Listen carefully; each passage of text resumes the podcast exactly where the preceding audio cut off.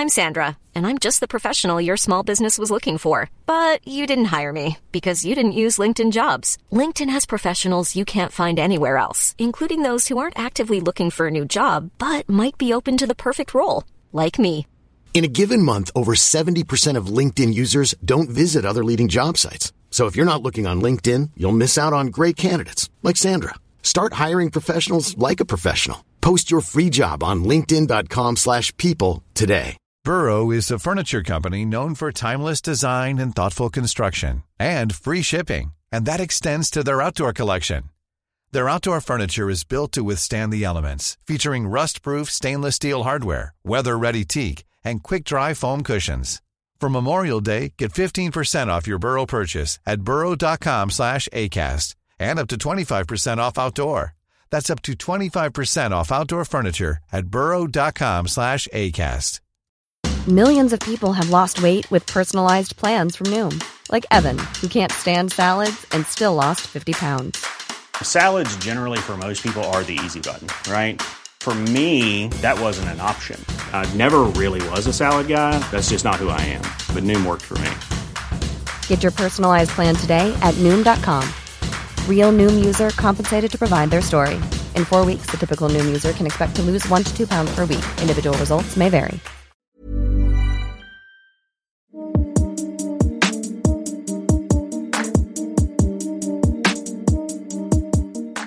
Hello and welcome to my podcast, Second Chance. Word of warning please be aware that this episode contains details of sexual violence and abuse that you may find distressing. Rotherham in the UK is known for the gangs of men who abused, raped, and even impregnated young girls. Their secrets came crashing down when a few brave girls stood up and told their story to the press and the police. Sammy Woodhouse is one of these brave women. After years of coercion and manipulation by an older gang member, Sammy was left with her life in pieces. She became pregnant and had a child at 15, 16 years old for the ringleader and was involved in armed robberies. Sammy now uses her voice to help other women and children who may have experienced similar traumas, focusing on helping to get the crimes pardoned which the victim was coerced into committing.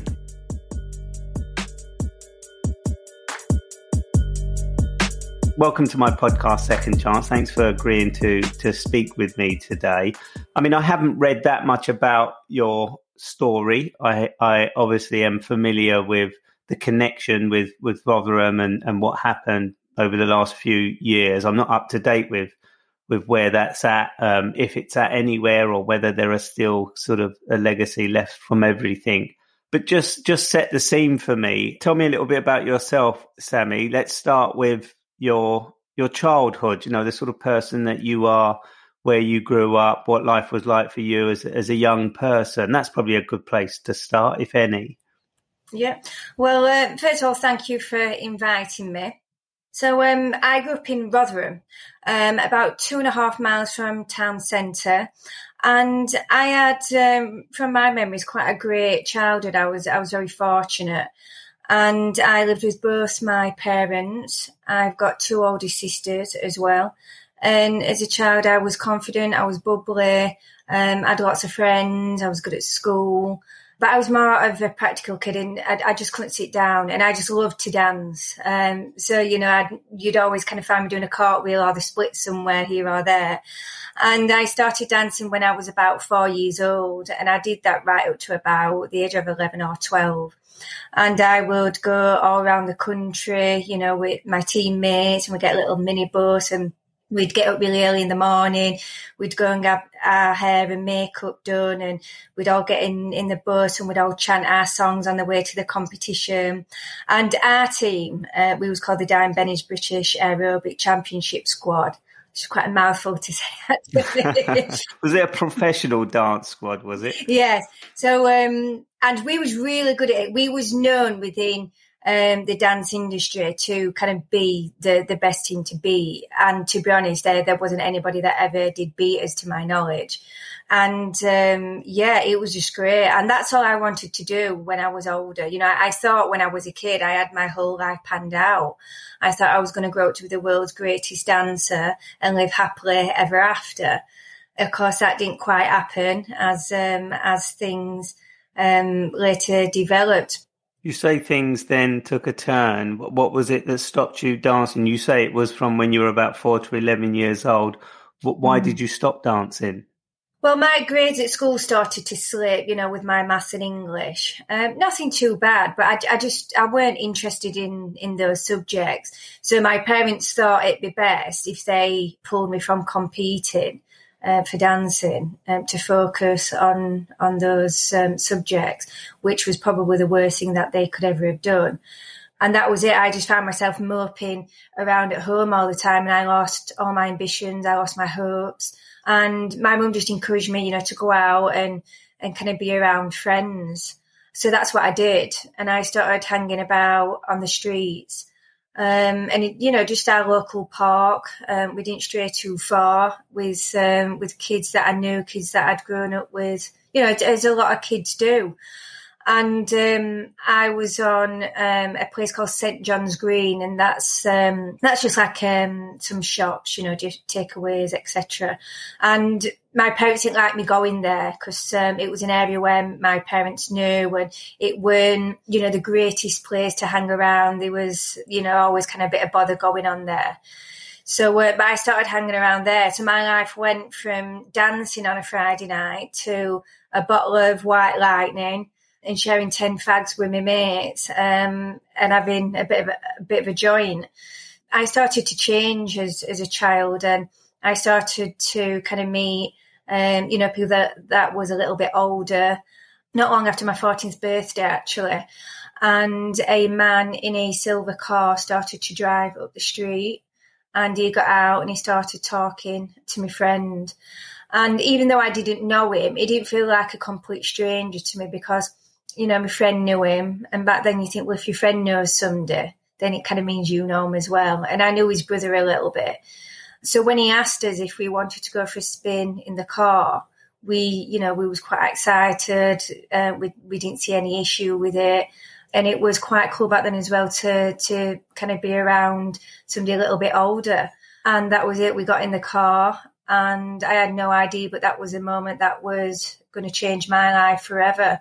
14 years old and you were looking for for, for excitement and this guy came along and, and gave you that excitement I don't think I was looking for excitement. You know, we was just there being kids, hanging about on the local shop.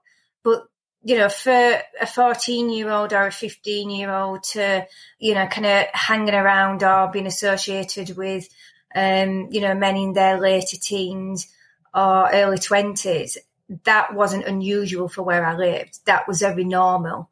Um, you know, not many people would batter an eyelid at that. How, did that manifest itself? Because you said that, that one of the reasons your parents pulled you out of the dancing group was because they wanted you to focus more on your education, but your education took a dive and your temperament took you on, onto the streets, hanging around with your friends, smoking joints, drinking drink.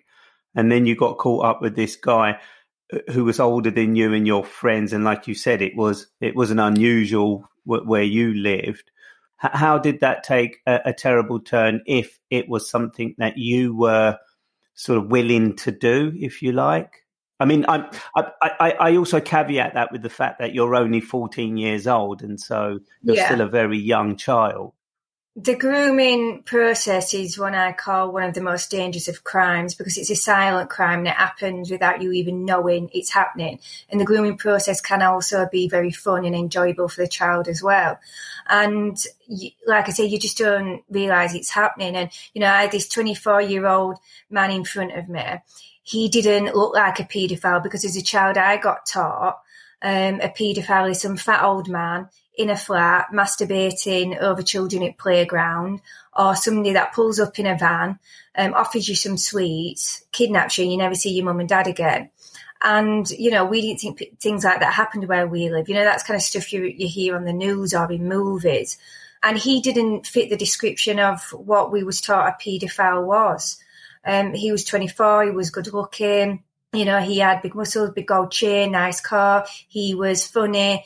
He seemed just like a, a really nice guy. But the grooming process happened really, really quickly. And um, it was only within a few days of me meeting him that my parents found out. And of course, they weren't happy. Now, I'm 14, he's 24. He's known to all services, including the police, for being um, a dangerous person. He's just got out of prison. And, you know, of course, my parents reported that to the police. And I was late coming home, so that's how it started. So my parents would be out looking for me, etc. And the police came out to see me. And I wouldn't make a statement at that point. So they said, well, you know, she's making a lifestyle choice and she didn't want to make a statement. There's nothing that we could do, uh, so that they could do. And of course, I didn't want to make a statement. I didn't know what grooming was. I didn't know what exploitation was. And at that point, nothing um, of the untoward had, had happened. Um, you know, I was just a, a, teenage girl kind of hanging about with a few people having a bit of a laugh. That's what I saw it as. I saw it as my mum and dad, they've just been boring and mardy, you know, they're overprotective and they don't want me to, to kind of have fun. I had no idea what the hell was um, going on or about to happen. And what did happen? Well, as I say, I went on to be um, abused sexually, um, physically, and I was also exploited to um, commit crime as well. And it's very clever how um, perpetrators groom children to commit crime because you're the one that's left with a criminal record as a victim, and it also prevents you from coming forward because, you know, when if you're coming forward and telling the police about what's happened, what you're doing is actually sending yourself to prison uh, because you know committing those crimes can uh, can get in serious bother. So it's very clever how they do that. And I think for for one thing from Rotherham, well, quite a few things that have been missed, but one thing for me is the criminal exploitation side of it, and even throughout the trials. At least in my case, anyway, he was never held to account for criminally exploiting me, even though I'm still left with a criminal record uh, for the things that he you know, he groomed me and forced me to do. Um, and I think that's um, a case throughout the country as well. And I know we're starting to talk a little bit about it now. You know, I've had a campaign going for a few years. and there's been campaigners come before me, you know, and, and try and raise this issue. And unfortunately, children are still uh, being criminalised for uh, being forced to commit those crimes. You, you, mentioned that you know when, when you met this this adult and you were a child, he groomed you into committing crimes and that he sexually exploited you. Tell me a little bit more about that. I mean, in terms of the crimes, for example, what was it that that this adult made you do or, or convinced you you should do?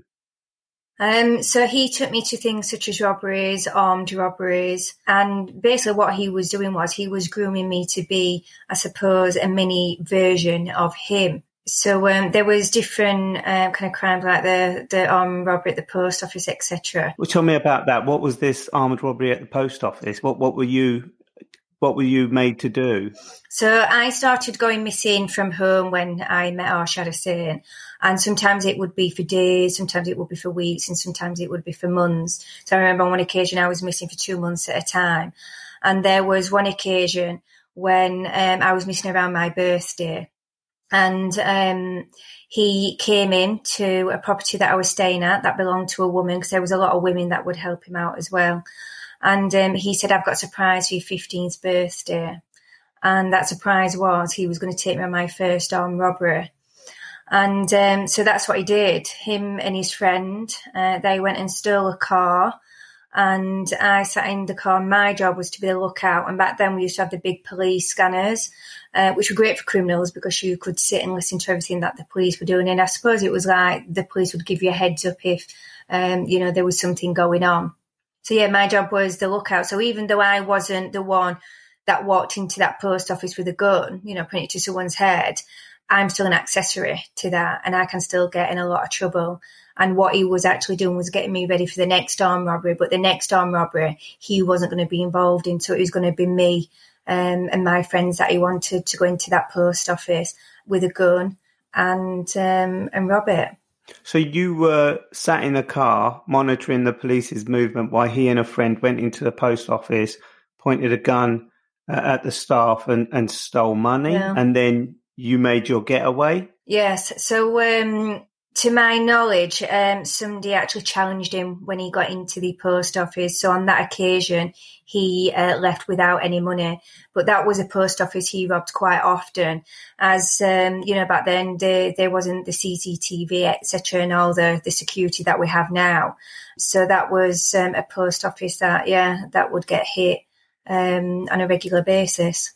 Were you caught for that crime? No, um, the police didn't know about a lot of things um, up until me coming forward um, and saying, "Well, actually, I want to tell you everything what happened, um, but there is something I'm worried about. Am I going to be um, arrested as well?" And so my solicitor had to go and meet with the police and say, "Okay, so let's say, for example, this happened. Um, how are you going to treat her? Are you going to treat her as a victim? Are you going to treat her as a as a criminal?" And um, in the end, they uh, they treated me as a victim because you know they recognised that actually this is um, a very known thing that criminals do, and that you know I, I was a child. So on your fifteenth birthday, he took you to this post office robbery. What was your relationship like with this guy Arshad? Because uh, up until this point, you kind of talked about the fact that we know that you were groomed because you were a child but you were accepting of the situation, not knowing any better? I didn't recognise it as abuse um, at all, not in the slightest. What I saw this as was he was my boyfriend.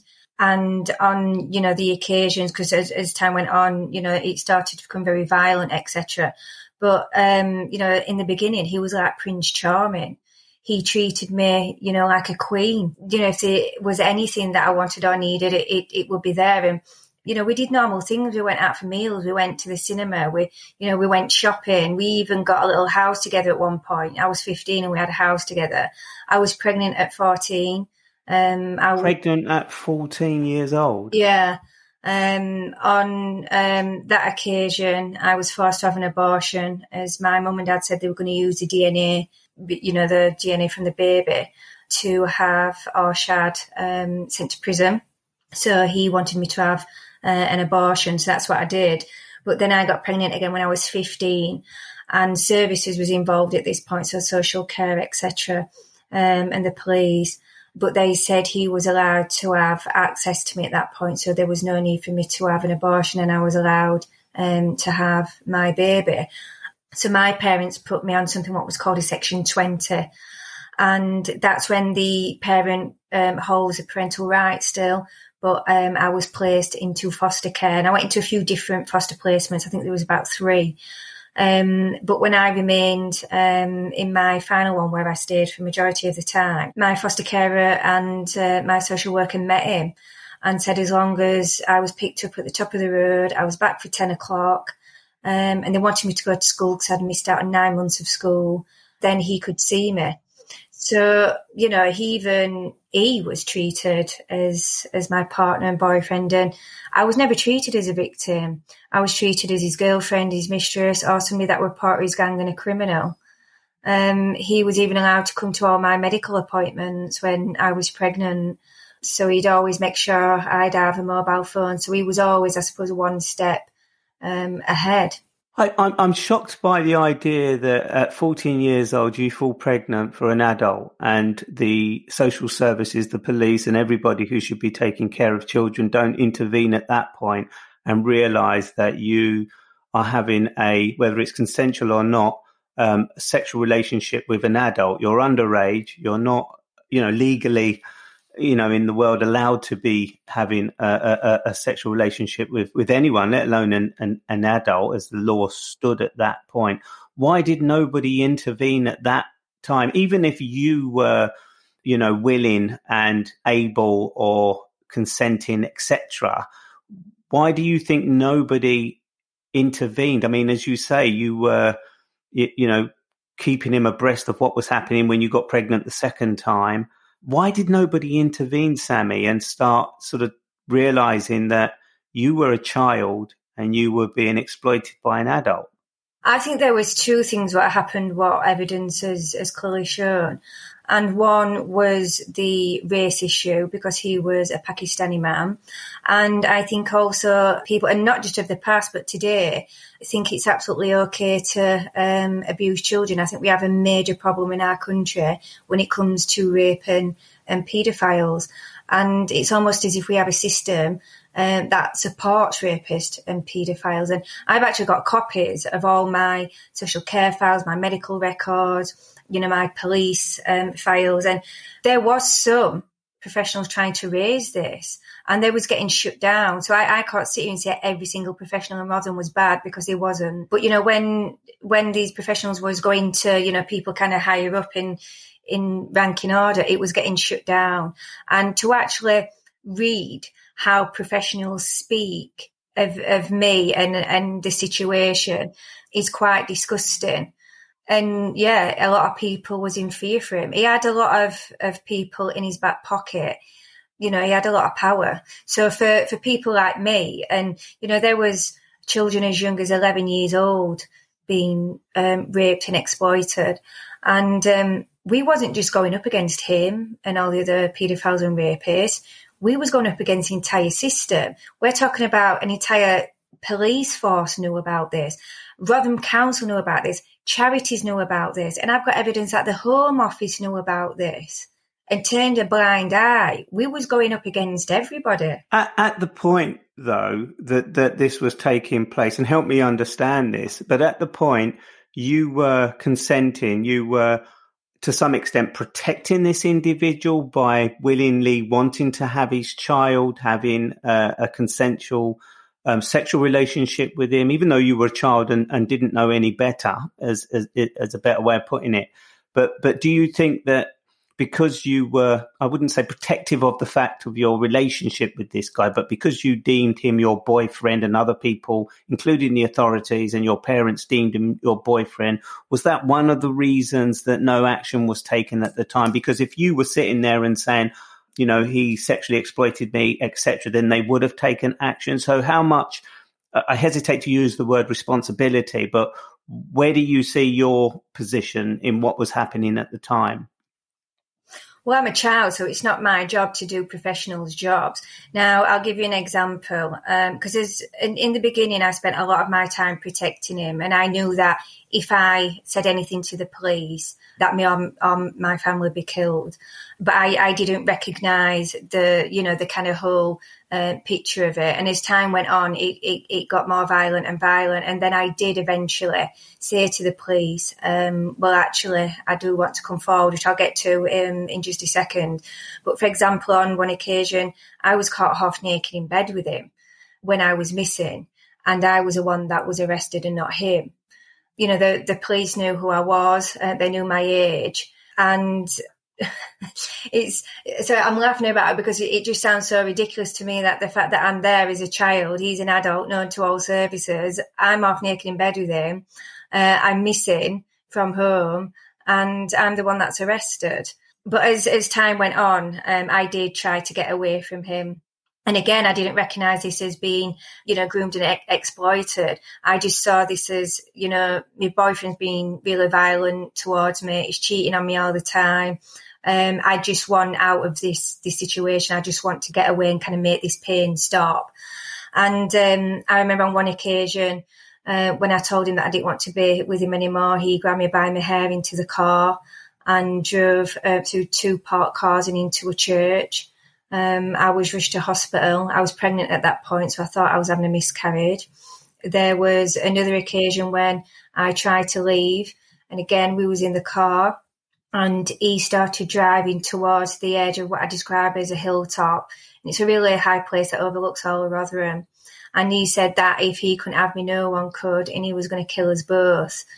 But at the last minute, he slammed on the brakes. I still to this day didn't know how he didn't go over the edge I got out of the car. I was physically sick. He took me to the edge and said he was going to throw me off it. I was that scared. I wet myself. And, you know, at that moment, I honestly thought, this is it. This is where my life ends. And he put me in the back of the car and had sex with me as though nothing had happened at all. And I remember that moment, I was just laid there. And the only way I can describe it to you is like I was a dead body on a slab in a morgue. And I remember crying, but it was it was like a silent cry. And I had this pain there constantly, um, all the time. And I knew it was from him. I knew I had to get away from him. It was just so difficult to do that. And I remember on one occasion when I said to my foster carer, you know, if he rings, I, I don't want to speak to him. I don't want anything to do with him. And she says, Oh, you may as well just speak to him. You know, you're going to get back with him anyway. You know, at, at, that point, she should have said, okay, then let's put something in place. Let's move you or let's, you know, contact the police or, um, you know, there, there was times when I was, you know, kind of reaching and screaming out for help from people. And when I got to 16 years old, I'd given birth to my son and Arshad Hussain was, um, he'd just come out of prison he'd uh, he'd kidnapped somebody and stabbed him. I think about eleven or twelve times, and I bumped into him because I'd managed to get away from him at this point. And um, he kept trying to, to, say, you know, I want to get back together, etc. Um, and I said no. So he got me by me through, and he hung me over the top floor balcony in the shopping centre. And fortunately, his friend and his brother was there and dragged him off and um, he was screaming and shouting, you know, making threats. I was with my son. My son was only a couple of months um, old. Was in the pushchair. He, he kicked over my son's pushchair with my son inside it. He called him a black bastard. He said he was going to set us both on fire and watch us burn. Um, you know, saying some really nasty threats. So I grabbed the pushchair and I made a run for it. And that was the first time I said to police, okay, I'll go on record and I'll I'll tell you everything, everything that I know. And the police officer came out and he said, um, well, what, what do you expect? He's got every right to do that. You stopped him from seeing his son. And I remember my dad, you know, going absolutely, you know, mad at this officer. And I put an official complaint in against that officer about how he treated me. And to make that statement was a complete waste of time because nothing happened. Now, at that point, I just want to tell you, 16 years old, here I am with a baby with DNA as evidence on that occasion, there was video footage because it's in the shopping centre. There was a witness there that would also said um, they wanted to do a statement. That was a perfect opportunity, you know, to have something done. Um, and again, he wasn't even spoken to. I asked for a court order. Somebody at the Home Office actually turned around and said not to get me um, a court order because it would provoke him and make him worse. And I've actually got the evidence of that in writing. I had to go out myself um, and get my own court order uh, for him not to come near me um, and my son.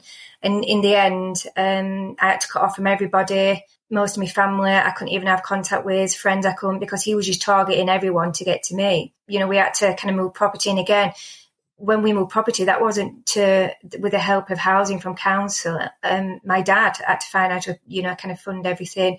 Fortunately, he was in a position where he could do that. Otherwise, we would have you know kind of been in some deep trouble because he had at one point somebody outside my house twenty four seven watching me, sending people to the door. The police came out. They said, "Well, you live in a main road. There's nothing we can do." And it was only when I kind of just pretty much went into hiding, and he got shot that I was kind of left in peace. Arshad got shot, did he? Yeah, he he got shot and paralysed. Just before we get on to, to what happened next, I mean, there was between you and this abusive guy, your child, you, you'd given birth to his son, your son, age 16 years old. How did those dynamics play out? Because there was always this constant reminder or this constant glue um, between you and the father of your your child. How did that play out? And what did you feel about that at, at, the time? Because as much as you were trying to get away from this individual and seeking and looking for help from the authorities, your child was was was always there. Hmm.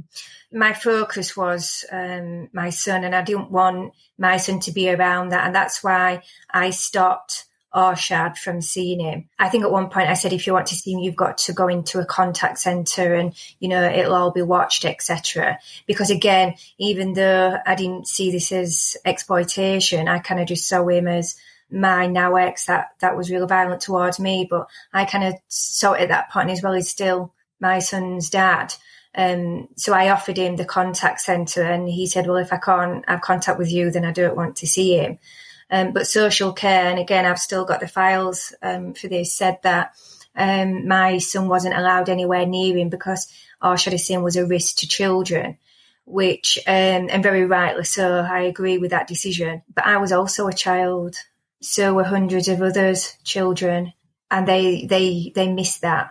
Now, I mean, now my son's nearly twenty, but when um, before he was eighteen, Rotherham Council um, and, and the system as such, because this is what happens, actually invited our Arshad Hussain to come to the family courts and to apply for either custody or visitation to my son, despite him being in prison for 35 years um, for what he did to me and other children. In fact, I think, you know, you might have to double check this, but I'm sure that Arshad Hussain has got the highest sentence in the country for these kind of crimes towards children and they still offered him to see my son, despite them even saying in their own words, he's a risk to my son and to me.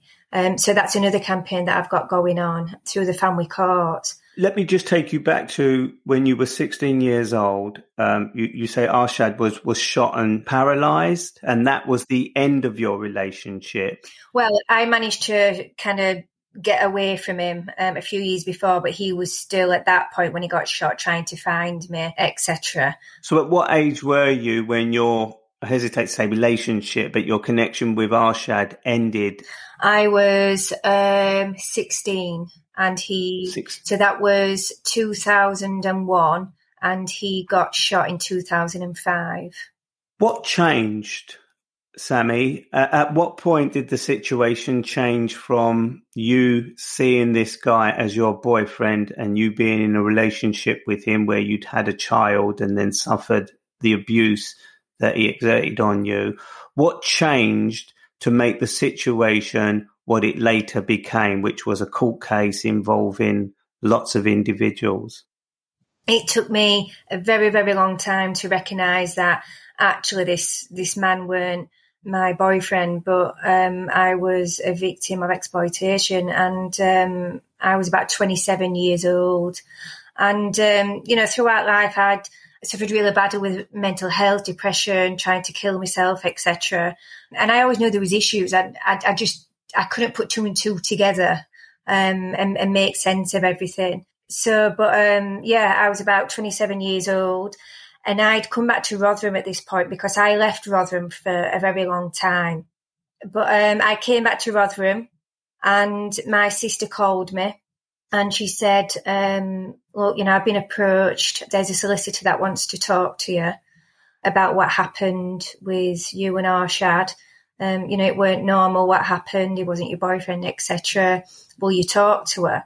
And I said, no, you know, I didn't want to talk to anybody. I just wanted to put it in this box um, keep it there and just just kind of I suppose ignore it and just move on because it sometimes feels like it's easier to do that rather than you open that that box and everything comes out at you and you have to deal with that.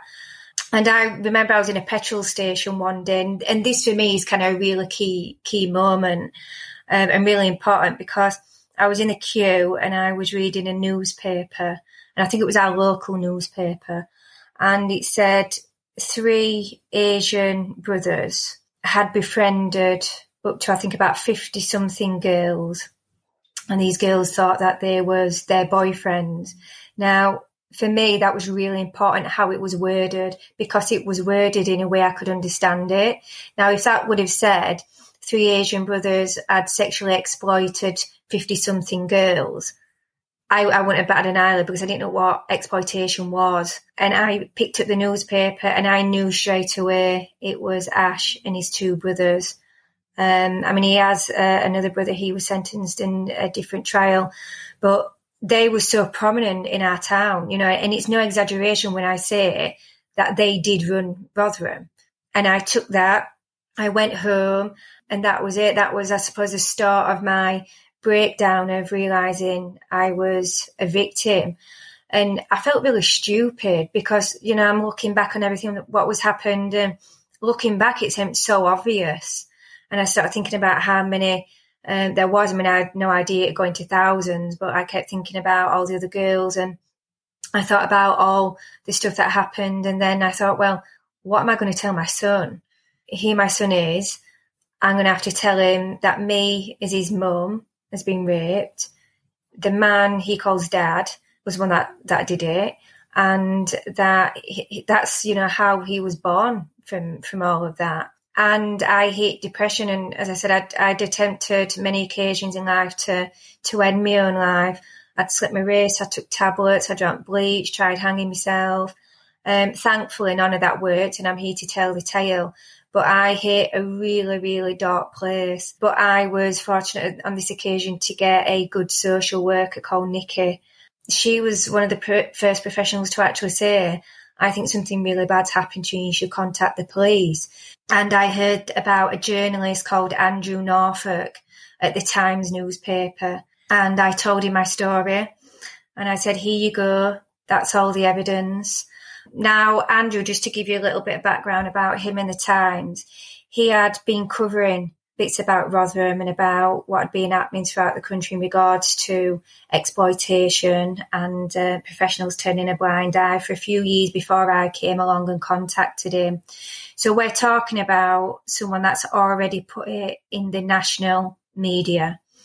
And what Rotherham's Council's reaction was to find out who was leaking that information. In fact, I believe they spent £20,000 trying to find out who the whistleblowers was.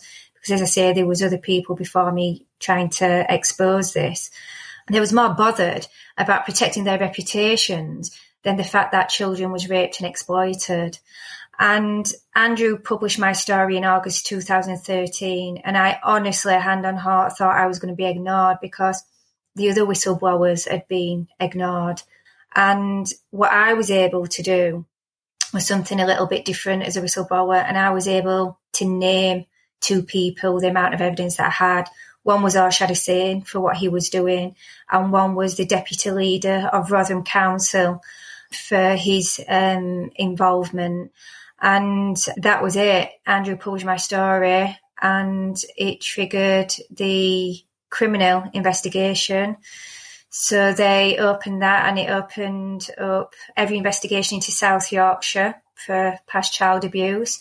And it also triggered the Alexis Jay report, which showed that a minimum, and we now know is over 2,000, um, children was groomed, abused, raped, trafficked, tortured, and some of those children even murdered. So if there's one thing, you know, I'm proud of throughout everything that's happened in my life is, you know, coming forward and what my story achieved. And that now meant that something good was going to happen. And some of us, and I, I know that not all of us are going to get justice, but some of us are going to have chance to get justice and to bring people to account for for what they did to us. And and they call this the the, the Rotherham scandal, do they? Is this what the national media painted as as this kind of exploitation that was going on? And Arshad was at the centre of this. What what came of of all the information from the whistleblowers, including yourself, was a court hearing, court trial that involved Arshad and a number of other individuals. And they were convicted and sentenced to imprisonment for child exploitation, rape, sexual assault, etc., etc. What can you tell me just briefly in terms of when you became a whistleblower alongside the others that culminated in this big trial as well as the national media's interest? So when Andrew published my story, the police agreed to go on record with me um, and basically do do some interviews and ask me what happened. So that is what led to the big court case, and it took two and a half years. You know, that's how how many witnesses was involved in this. Now, the first trial with Arshad Hussain, his brothers, um, there was eight in total, but two got found not guilty. So that left six. So as I say, Arshad Hussain, um, his two brothers, a taxi driver, um, and two women for their kind of role in things as well. And in total, they got sentenced to 102 years in prison. Now, Arshad was the highest sentence at 35 years. He was the ringleader. And the trials have been ongoing ever since. I can't tell you how many um, have actually been, but South Yorkshire Police dealt with, I think it was the first three And then national, the National Crime Agency took over and it's the biggest child abuse investigation in Britain. So that's going to go on for, for many years, I believe. And you were, from what you've told me and what is obvious, the first of many of these victims, um, especially with Arshad do you mean you mean in coming forward or being abused? Of of being abused. I mean, it started when you were fourteen years old, or were there other victims before you? Oh yes, there was many many victims before me. Um, I weren't one of the one of the first. There was there was lots of us, and some of us will never come forward. Um, some of us did um, in the trials, but yeah, there there was many of us, and I suppose I was at the uh, well, in, in the court case, they tried to do it in a timeline of order, and I was towards the back. I think there was only, I think, about one or another one after me. So the court case went on for about two and a half months. So you know, it was I can't even put into words what what it's it's been like in the last eight years alone. Never mind, you know, the, when the actual abuse was was going on. And I continue to campaign today because I realized that I had something very powerful, you know, that was my truth and my voice. And when I was speaking out, because I was even speaking out whilst the investigation was ongoing, you know, people was coming forward. There was changes, not just in Rotherham, but around the country. And I thought, you know, I've now got this platform. And I think that when you have a platform, it's important to use it for as, as much good as you possibly can. And what do you use that platform for today? Um, so I've got several campaigns. So that's around family courts, sexual exploitation itself, criminal exploitation, and to even just to, to talk about it, to raise awareness and to encourage people to come forward. But what's, what's important in that when people are coming forward is that the system is fit for purpose because it's not. And I, I feel really quite guilty, you know, about how, how, many people come forward and they'll contact me and they'll say, oh, you know, this is how badly I've been treated and this is what, what's happened. And, you know, I've heard so many people say it's easier just not to report it. Um, and what a lot of women don't know is if you have got children to abusers and, and through um, abuse, those perpetrators can and could get custody of your children. Um, so it's important that when we're reporting things, we know exactly what we're getting involved in and that the correct support is in place, etc. But um, you know, basically anything I can do to to make our country a safer place to live for kids. It's a frightening prospect that these uh, sex offenders can get access to the children that are born out of these exploitations. What, what do you say to those young women and young men, I suspect, who who, like you at 14, 15, 16 years old, didn't listen to their parents, couldn't see through the woods that, that what was happening to them was, was exploitation rather than, you know, an exciting life of being involved in relationships with older people, etc. I mean, what's your assessment or vision now knowing what you know as an adult as opposed to what you know as a as a child because there will be all over the country and all over the world, young girls like yourself who are infatuated, let's say, by the older guy or the, the, the trimmings that come with slightly older guys to, to young children. So what's your message in that regard? I'd say to people that have already been through it, there is life after abuse because many people feel that's it, that that's the end of life. And I always say that no matter what you go through, you can overcome things. You can go on to, to do or be whoever you want to be. And I do think it's really important that we get into schools and I've met with the Department for Education. I'm actually working on something at the moment for children to educate children about what's going on so they can see the signs, so they know what's happening, and um, who they can talk to if this is happening, but also to teach kids not to become perpetrators. You know, we constantly say to, to people how not to become a victim, which is crazy. Let's start and teach people not to become perpetrators and not to hurt people. You, age 14, 15, 16, didn't listen to anyone when people were telling you, if they were telling you, or if the signs were there that, you know, you were underage, you know, that's key here. You were underage. But, but despite that, you, you were not listening to the advice, if there was any advice, or, you know, what difference does that make to young girls today who are in the same position as you, maybe in a relationship? I'm really trying to get my head around the fact how, can we make that difference? I mean, headlines that talk about the Rotherham scandal and the exploitation of children and uh, uh and the paedophilia that went on in, in that particular case, you know, is a lot deeper than just your case. You know, it, it was widespread, not just in Rotherham, but it's been something that's been exposed in other places around the country. But I suppose the key question for me is when somebody as young as yourself is saying, I don't want to take any action, it's my boyfriend, he's not exploiting me, he's not doing this, and the authorities are listening to you. Has the law changed or has there been changes where it doesn't matter what a young 14 year old Sammy's saying at the time, that the police and the authorities can, should, and are now required to intervene and do something to stop what happened to you happening to other children?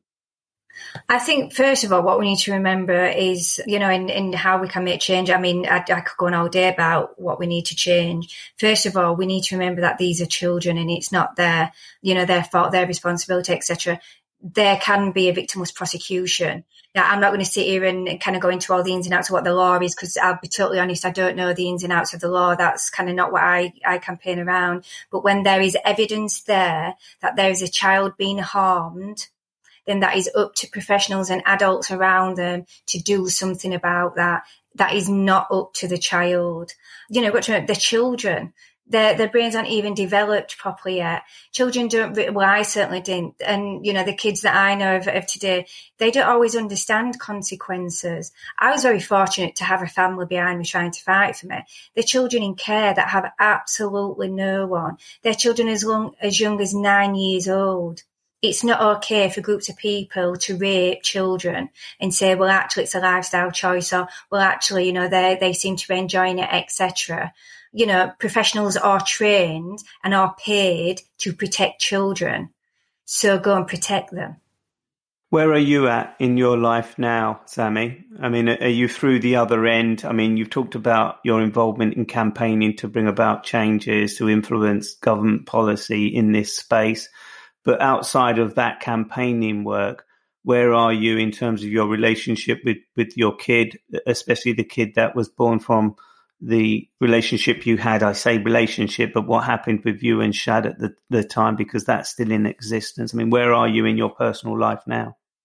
I'm trying to kind of get some kind of normality in my life. And because when I exposed Rotherham, you know, I honestly can't put into words what it was like, but it, it, was almost like a circus. My life never stopped. And with campaigning, I was speaking 20 to 30 times a day. Um, and I have done for you know the eight years now of how I was raped in in order to, to you know to to campaign and make change.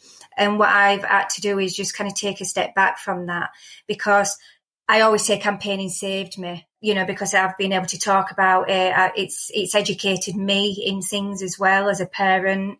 Um, so I'm, I'm definitely more educated in safeguarding now, but I'm just trying to get back to normal. My son's, um, like, which I, I don't speak much about my children, but my son's life is, is a battle for him. He has uh, many demons that he's, he's still fighting, just as we all do, you know, I, I do as well. But I, I just want to kind of focus on kind of having a normal life as, as Sammy and his mum rather than just as Sammy the campaigner. I've got two children in total. Uh, my youngest, he's um, he's nearly fifteen. He's just doing his mocks at school, so he just got two results back. He's got an A and an A plus. He's doing really really well.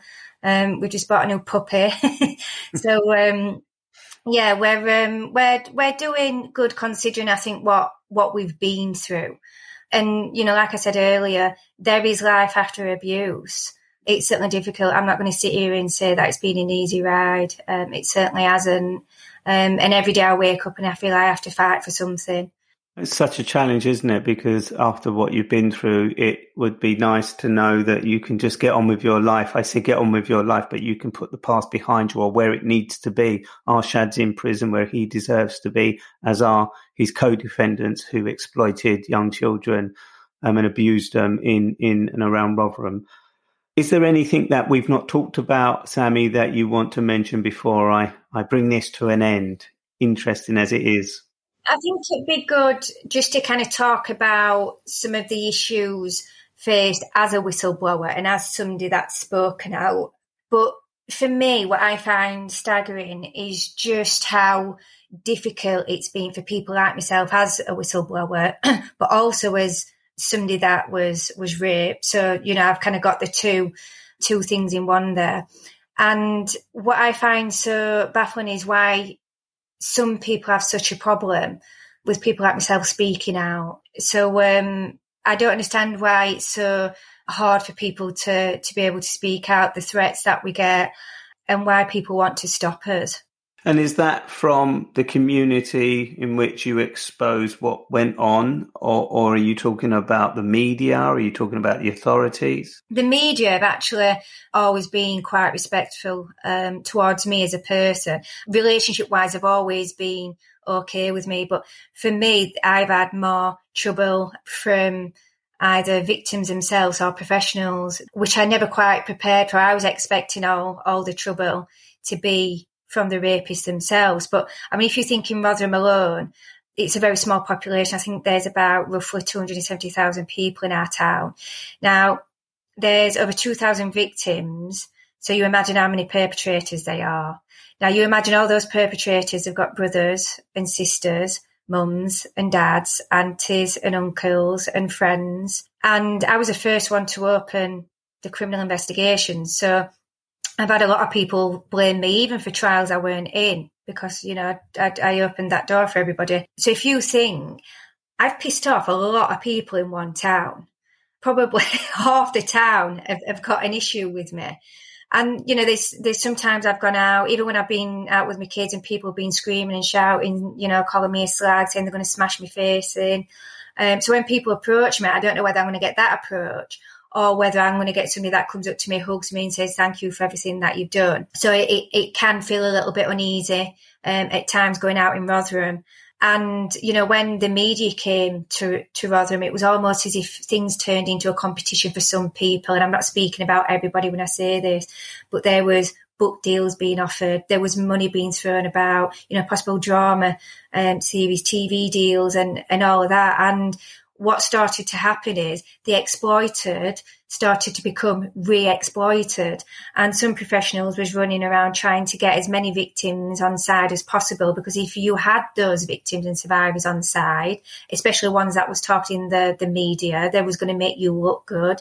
You'd you know you'd get a better um, career etc so um, yeah it, it's been really difficult to to deal with that as well. And to read some of the comments that are aimed towards at my son because of how he was conceived. People need to be ashamed of themselves, is, is what I'll say. The only thing um, myself and other people have done by coming forward is try to put rapists and paedophiles in prison to make your children safer. And unfortunately, um, some of us have been absolutely terrorised, threatened, and even attacked in the process for doing that. Shocking. That's shocking to hear my podcast is called Second Chance. Does Second Chance mean anything to you, Sammy, in any way? Yeah, it does. I think that um, for me, I think uh, there's always a second chance at life, and you know, I've I hope that's what I'm I'm going to get now. It's never too late to to kind of change or um, you know to change what path you're on, no matter what you've been through in life. That that doesn't necessarily mean whether you've just been exploited. It could mean um, you know, if you've been on drugs, etc. It could mean anything. There's always second chance. On that note, I'm going to say thank you so much, Sammy, for, for coming on and sharing your your story. Um, and I'm sure you've heard it many times. People saying sorry for what happened to you and all the other victims that have gone through what you've gone through. But also thank you for for being the whistleblower, or one of many whistleblowers who were prepared to to come forward so that people could find out more about what was going on, not just in Rotherham, but in other places. And, and that prompts the authorities who should have done what they did for you later in life when, when you were a kid. And hopefully that will, will drive them into doing more to help children who were as young as 14, nine years old, as you've mentioned. So thank you so much for sharing your story, Sammy. Thank you.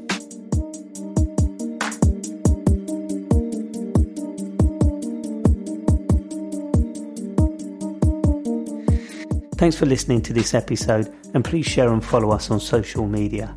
It'd be great if you could rate and review on the site where you listen to this podcast.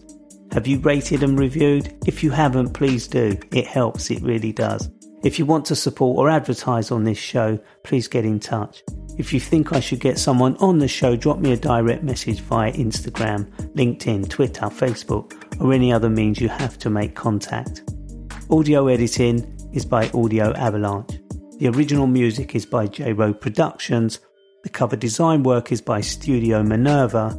Our guest booker is Tegan Parsons, and me, your host, Raphael Rowe.